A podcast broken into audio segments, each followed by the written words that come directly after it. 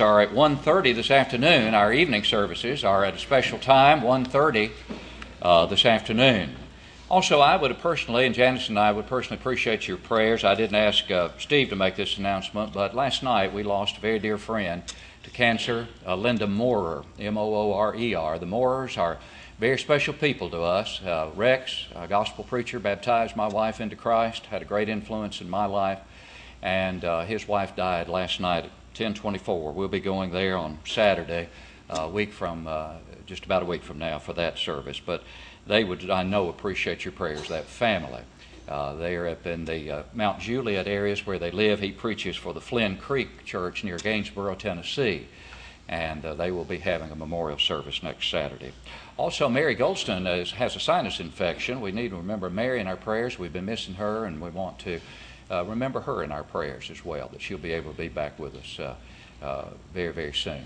Eddie Kraft uh, needs no introduction to so many of uh, you, if not all. Uh, Eddie, as I mentioned in Bible class, is a fine gospel preacher.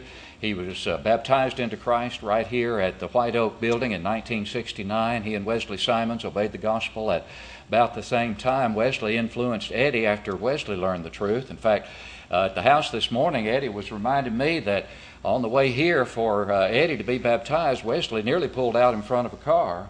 And, uh, and Eddie told him, Wesley, if you're going to kill me, wait till after I'm baptized before you do it. so we're, we're uh, thankful that he made it to the building and that uh, he was baptized into Christ. And the rest is history, as they say, in terms of uh, the good that he and Wesley have done and continue to do. We also want to remember Ida Bell Craft. We have mentioned her before, who is uh, battling cancer, and uh, Eddie's sister, one of his sisters, who's with us today, and we're so glad that she's able to be here. But we certainly want to keep her in our prayers as she battles cancer, and I think there is some improvement now that Eddie mentioned last night, and we're so glad uh, for that as well.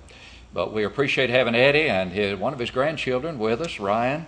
Manuel is with us, and uh, we were glad to have Ryan in our home, a fine young man, and uh, we're delighted to have them with us. Without taking more of his time, we're delighted to have Eddie with us, and he'll come and speak to us at this time.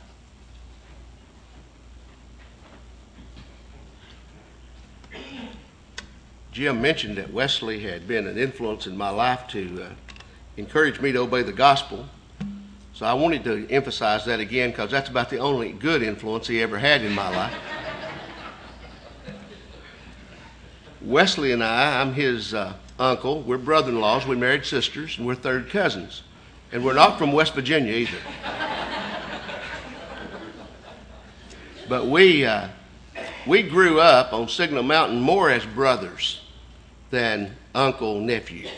And uh, we have had the privilege, as the good Lord would see through providence, to be able to work pretty much side by side in a lot of the works uh, through the years after graduating from the Memphis uh, School of Preaching. And so we have been fortunate in that area, and we look forward to always being together and working together in those uh, areas. But it's good to be here, and I appreciate this good audience this morning. It's so good to see everyone. Appreciate so much Brother Cooper's prayer, and Bobby, as always, does an excellent job in leading the singing. Of course, the song leader doesn't make the singing; he helps, but the congregation singing with him is what really helps. And you did a good you did a good job this morning, and we appreciate uh, every act of kindness shown to us, and far too numerable to get into and reminisce about all of our fond memories of this congregation, the good eldership here. J.C. and Ann have been such an important part of my work and Wesley's work through the years. We love and appreciate them, and I know he's been battling some health issues, but uh, he and Ann are dear friends of ours. And all the eldership here we appreciate so much, and uh, what you do and the work that you do and the encouragement you give not only to me and Wesley, but other gospel preachers as well that you've been such a, instrument in. Many of you, uh, of course, were here in 1969 when I obeyed the gospel. I don't know if I should say many, but some. And I don't know why you've gotten so old. I look the same. And, uh, but some of you have changed. But uh, I am so glad to see all of you. It's such a blessing. And those that I have not got the privilege of being around that much. I'm glad you're here, and we look forward to the opportunity. Glad Ryan could be with me. Ryan is uh, one of my favorite grandsons, along with two others, and his sister is my favorite granddaughter. She's the only granddaughter we have, And uh, so she's my favorite granddaughter. And for a long time, uh, Hannah thought I was saying that I, well, she was my favorite grandchild. Then she got a little older and she realized I'm his only granddaughter. And I said, Hannah, that don't make a bit of difference. You're still my favorite granddaughter. And she is. And we love our grandchildren very, very much. And they're all special, of course, as every grandparent realizes. Have you ever uh, been reading the Bible and you come across that verse and you think about that verse and you look at that verse and you begin to ponder it and then it kind of dawns on you God must have put that verse in the Bible for me. That means so much to me. And it makes such an impact on your life or my life. And I'm going to talk about one of those verses this morning. That to me, God looked down through time. He saw Eddie Kraft and he said, You know what? That old is going to need some help. And I'm going to help him. And so he gave me this verse that's kind of stuck with me. It's found in the book of Romans, chapter 8 and verse 28. And I'm sure it's a verse that many of you or all of you may be able, able to quote. But quoting a verse is not the most important thing. Applying the verse to your life is the most important thing. You see, that's when a verse really means something. Is when a person realizes how that's applicable to him.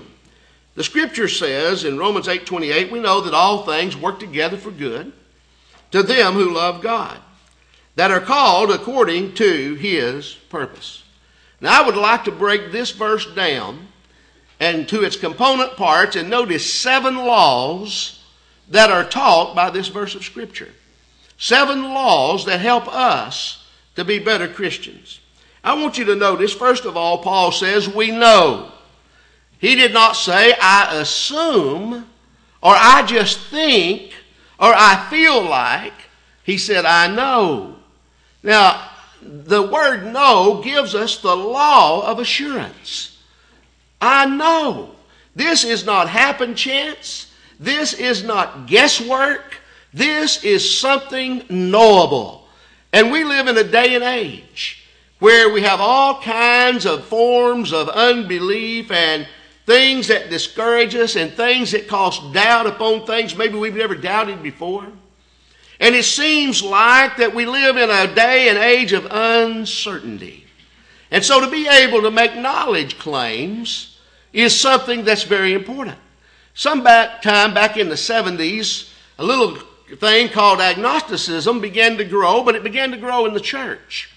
And that was a little bit alarming. I could understand it growing in society and among the philosophical world. But for members of the church to be caught up in, and even gospel preachers, to be caught up in the idea of uncertainty and not really ever making any knowledge claims. And so today, the religious world in general, and some in the church, do not feel that any knowledge claims should be made. Atheism will run as far as the north is from the south to keep from making any certainty, knowledge claims. And so we live in a philosophical world of doubt and in a world of doubt. And so if we're not careful, we get caught up into that to where, as one boy even said, I'm not even sure that I exist. And he thought he'd test that. And so he went up and knocked on his own door. And his mother came to the door and he said, Who lives here? And she said, Who wants to know? And so once she found out who wanted to know, she found out he did that he could know some things.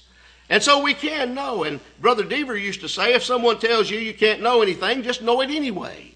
And so the Bible tells us that we can know certain things. Jesus said, if you continue in my word, then are you my disciples indeed, and you shall know the truth. And the truth, that is, that knowledge of that truth, will make you free. And so God said, You can know the truth, and the truth shall make you free. The Apostle Paul, on another occasion, writing to a young gospel preacher, said, I know whom I have believed, and I am persuaded that he is able to keep that which I have committed unto himself against that day. Ladies and gentlemen, I can know that God exists. I can know it by his beautiful handiwork. The heavens declare the glory of God, the firmament showeth his handiwork. I can know it by divine revelation. Thy word have I hid in my heart. And so the scripture says that the evidence is so clear and plain, a fool it would take to say there is no God. And so the Bible teaches that we can know things and we can know that there's a God in heaven. We can know the Bible's inspired Word of God. We can know the Church of Christ is that body for which Jesus died. We can know that we're here and we can know that heaven is real and we ought to shun hell. And we can learn those facts and know them and be able to be pleasing and acceptable in the sight of God. And so when I live in a world of doubt and times in difficulty, I come to appreciate the fact the law of assurance Blessed assurance, you see. And it is a blessing to have the assurance of knowing that we're on the right course, headed in the right direction, so that we can be pleasing in the sight of Almighty God. And so, number one, we see the law of assurance. But number two, he said, we know that all, there's the law of inclusion. Notice he did not say that I know that just some things or most things or a part of things work together for good to them that love God. He said, I know that all things work together for good to them that love God. And so it's not just a matter as I go through life that a few things are happening that will turn out for good. Friends, if you are a faithful child of God, any difficulty, trial, tribulation you go through in life, if you're a faithful servant of God, it will work out for your good. Now, how do I know that? I know that because Paul said that all things work together for good to them that love God. And you may not understand how. Joseph, no doubt, didn't understand how all of this stuff he was going through, sold by his brothers, taken into bondage, and all of that was going to work out for his good.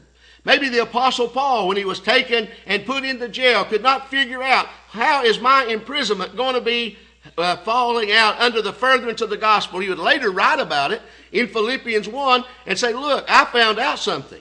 That I was able to reach people and do things I could not have done had these things not come my way.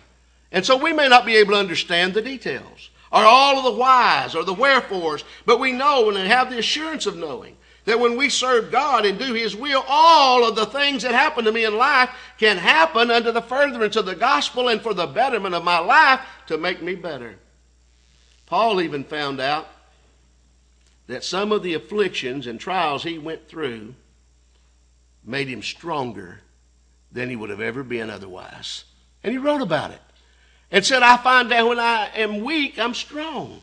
When I find out I'm in infirmities, that it's a blessing to me. And I come to realize where real strength comes from. It's not in man that walks. It's not in our own abilities, but rather in the God that lives in us.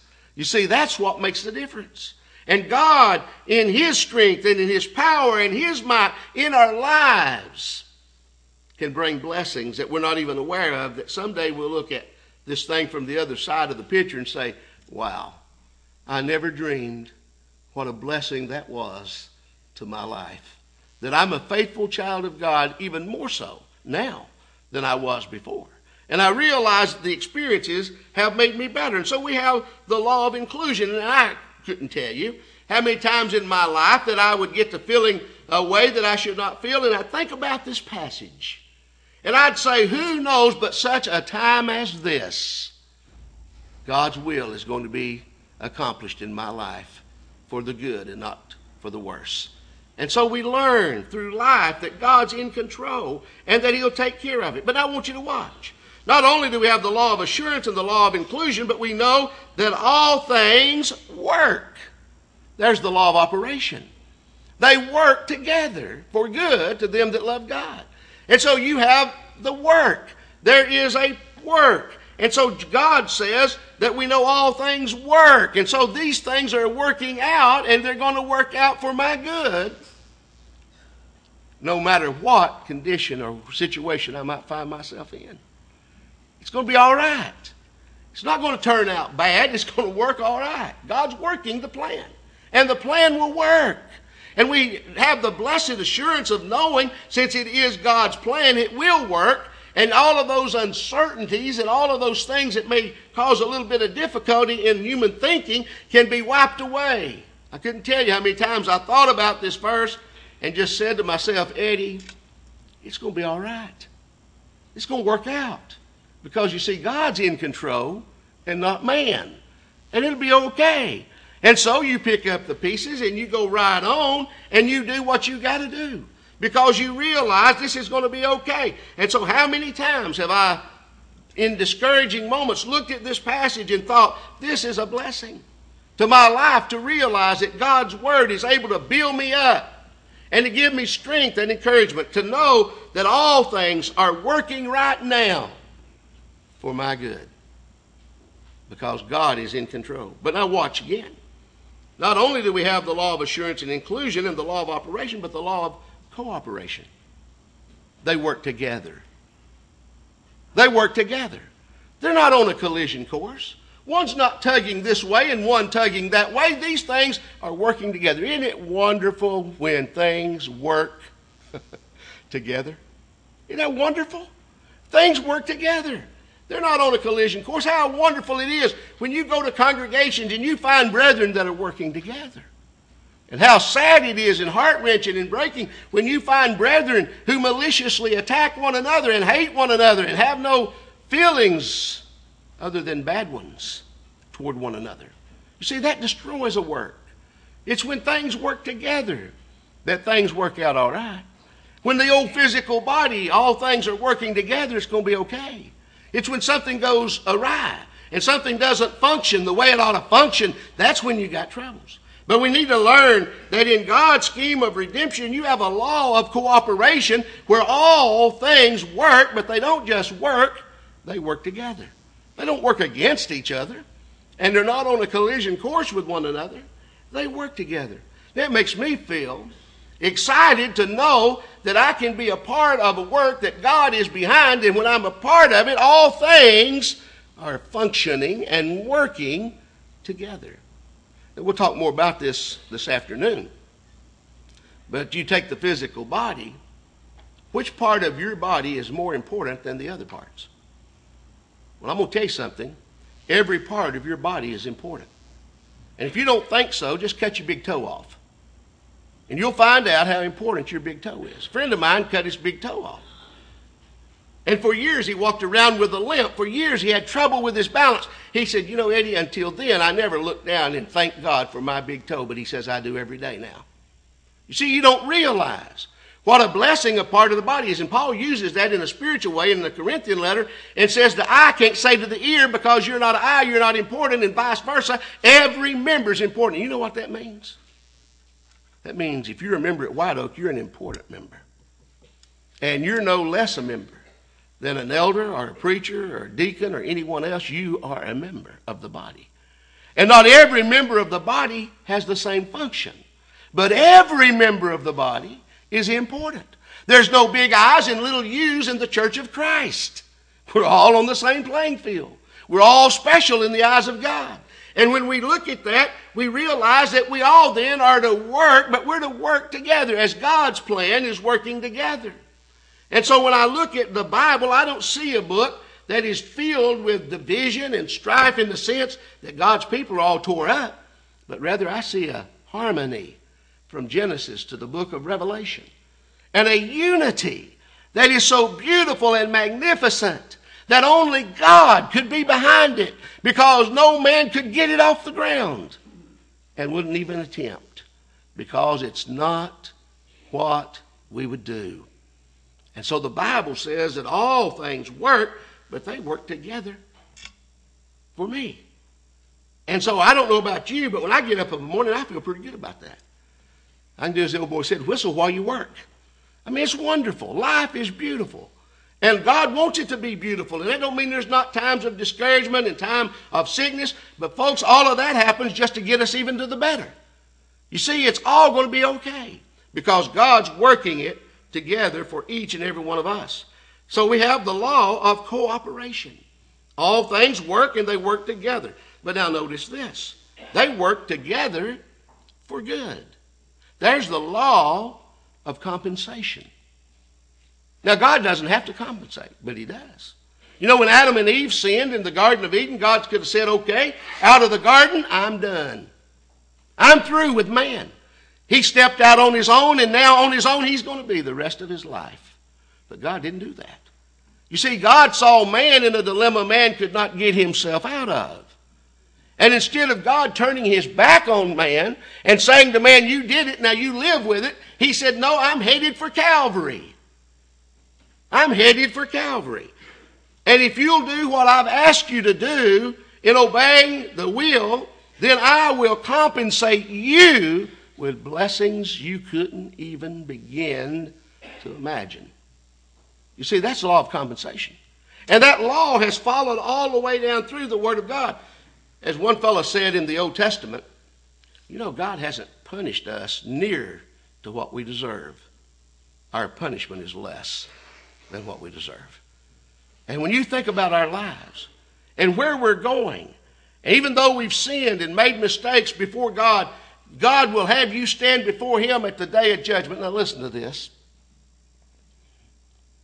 blameless. What? God will have you stand before Him at the day of judgment as if you were never to be blamed for anything. Now, that's pretty good, isn't it? To be able to stand before God knowing my weaknesses and my frailties and my difficulties and my disappointments, no doubt to God, that if I live faithful to Him and His blood covers me of my sins, someday when I stand there, He has not kept a record of my wrongs but rather they were covered by the blood of Jesus Christ and cast into the depths of sea and forgotten as if they never had been committed. Now that's pretty good. And he said, You'll be holy and blameless before God. You see, that's compensation. For a life of faithful service to God. You've been faithful over a few things. I'm going to make you ruler over many. You see, if you'll seek first the kingdom of God and his righteousness, I'll throw all this stuff into boot. Now, that's not the way he said it, but that's exactly what it means.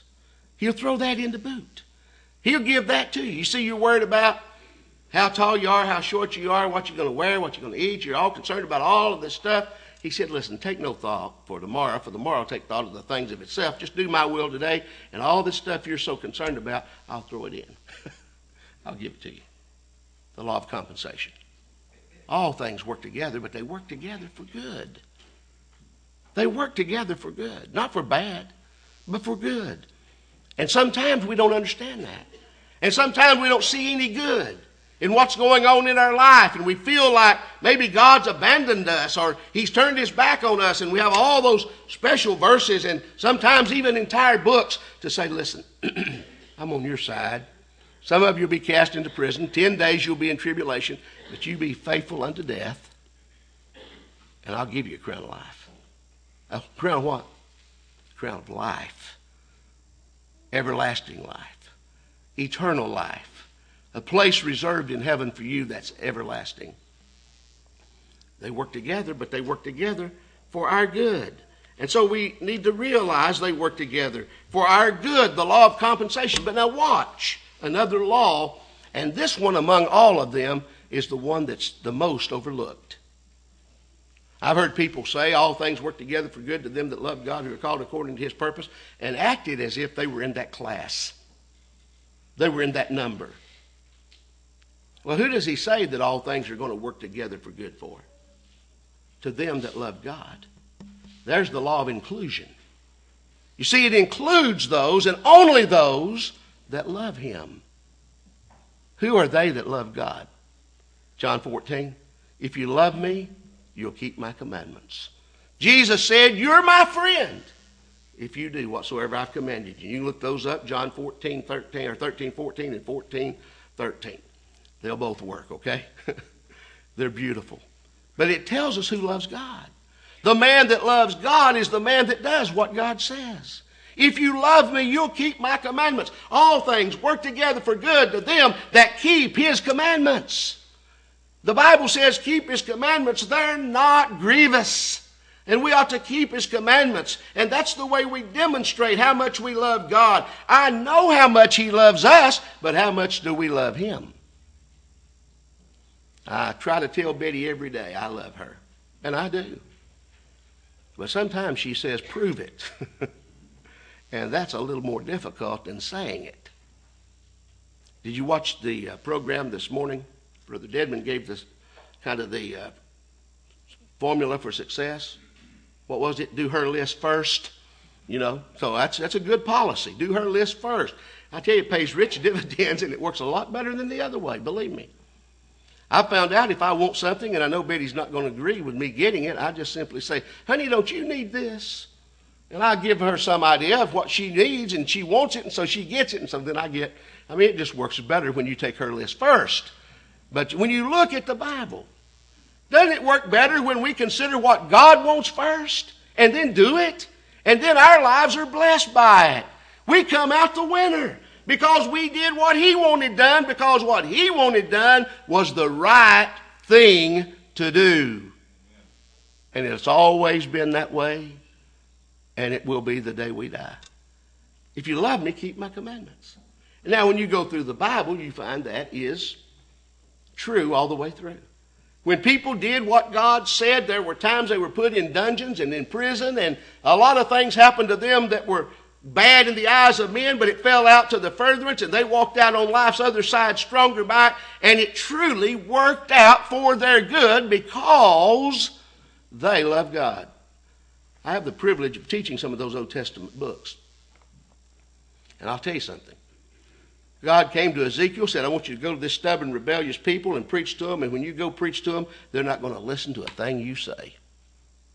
And I read that and I thought, what would have been my response? I might have said to God something like, Well, I ain't going then. I might have said that. I'm not going to go. If that's the way it's going to be, why would I waste my time going to preach to people that's not going to listen anyway? And you done told me they're not going to listen. Well, you see, Ezekiel, this is not just for them. Because if you're not going to do what I tell you, you're no better than they are. This is not just for them. And sometimes we think about a book of the Bible, we think it's just for the people to uh, whom they were being sent, but that's not always true. It was true for the people that they were being sent to, but it was good for the people going to. That they would do what God said no matter what. And that's the Great Commission. We're to go preach and teach the lost, and it doesn't matter what they do with it. That doesn't give us the right to say, well, if they're not going to listen, I'm not going to go. We got to go anyway. Or we're no better than they are because we're not listening to God either. All things work together for good. To them that love God, the law of limitation, who are called according to his purpose, the law of design. His purpose, his design, his handiwork. He's behind it, folks. It's going to work, okay? It's going to be all right. Here's the law of design. Notice they're called according to his purpose. Now, I don't have the time to develop it, but if you'll take that word purpose in the book of Romans and you search it out, you'll see that God has a purpose. God has a plan, and you can be a part of that purpose. And that purpose is always right. There is an election according to purpose. There is election according to purpose. People that are elected are those that are called by God into the family of God through obedience to the will of God, and they become a part of that purpose as a result of their tremendous love for deity. And so we have those seven laws. We have the law of assurance, the law of inclusion, the law of operation, the law of cooperation, the law of compensation, the law of limitation, and the law of design. Now, I can't tell you the times that I read that and looked at that and thought, that's my verse. And then I thought, if that's my verse, that's probably hundreds of other people's verse as well that need to hear it, need to be blessed by it, and that's what the book's for to build us up, give us an inheritance among them that are sanctified, and be richly enhanced. Maybe you have never experienced the beauty and blessings of being a Christian. You have that right and privilege today by hearing the Word of God. Faith comes by hearing, hearing by the Word of God, Romans 10 17. Through believing Jesus Christ to be the Son of God, John 8 24, except you believe I'm He, you'll die in your sins. Through repenting of your sins, turning and going the opposite direction, stop doing wrong, start doing right. That's repentance. Through a change of heart, confess the beautiful name before Jesus. Uh, confess the beautiful name of Jesus before men. Matthew 10 32 33 and be buried in the watery grave of baptism for the remission of your sins. Jesus said, He who believes and is baptized shall be saved. He that believes not shall be damned. Repent and be baptized for the remission of sins. One other story. A few weeks ago, I was asked to preach at C Street. Robbie was going to be gone. And I preached. And I was told this was going to happen beforehand, but they rolled a man down the aisle, 83 years old, I'm thinking, to be baptized. Now, this is going to take some time. He's in a wheelchair. We get three of us, actually four, and we take him up the steps to the baptistry, and seemed what, what seemed like forever to get him ready to be baptized. And then after he was baptized, to get him out of that baptistry, to set him back in that wheelchair after we carried him down the steps, to get him in that wheelchair, which seemed like an eternity. It seemed like it took this man forever to be baptized. But, ladies and gentlemen, it doesn't matter how long it takes. But I thought in my mind this how many people were sitting in that audience that had good health that could get down that aisle in a split second, get changed in a split second, be baptized in a split second, and get out of there in a split second? Do you know someday you got to stand beside that 83 year old man? And you're going to give an account for why you didn't do what he did. The time and the effort it took was nothing compared to the blessings that this man's going to receive. Thank God that you have this opportunity to make your life right with Him. Maybe you have done that, and somewhere along the way you become discouraged and you need to come back home. If you do, won't you do that? If we can help you as we stand together and sing the invitation.